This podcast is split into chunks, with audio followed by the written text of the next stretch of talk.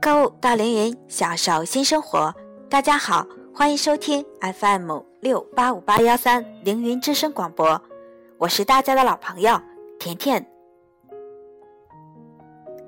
大家都知道，春天呢是柳絮漫天飞舞的季节，每年四五月份是柳絮、杨絮飘飞的高峰时节，也是各种过敏症状高发的季节。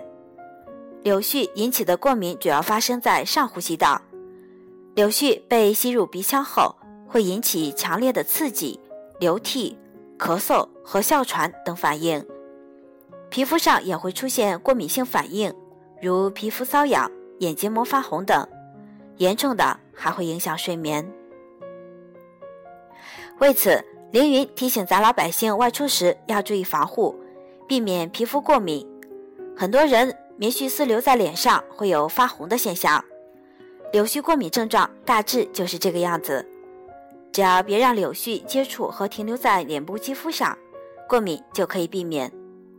踏青赏景，别追着柳絮玩儿。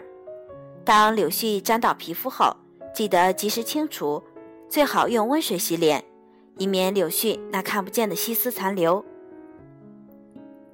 那么，如何预防柳絮过敏呢？平时应尽量减少高蛋白质、高热量的饮食，少食用精加工食物。有过敏史的人，如过敏性哮喘、过敏性鼻炎、荨麻疹或是过敏性皮炎、湿疹这一类的病人，尽量少去花草、树木茂盛的地方，更不要随便去闻花草。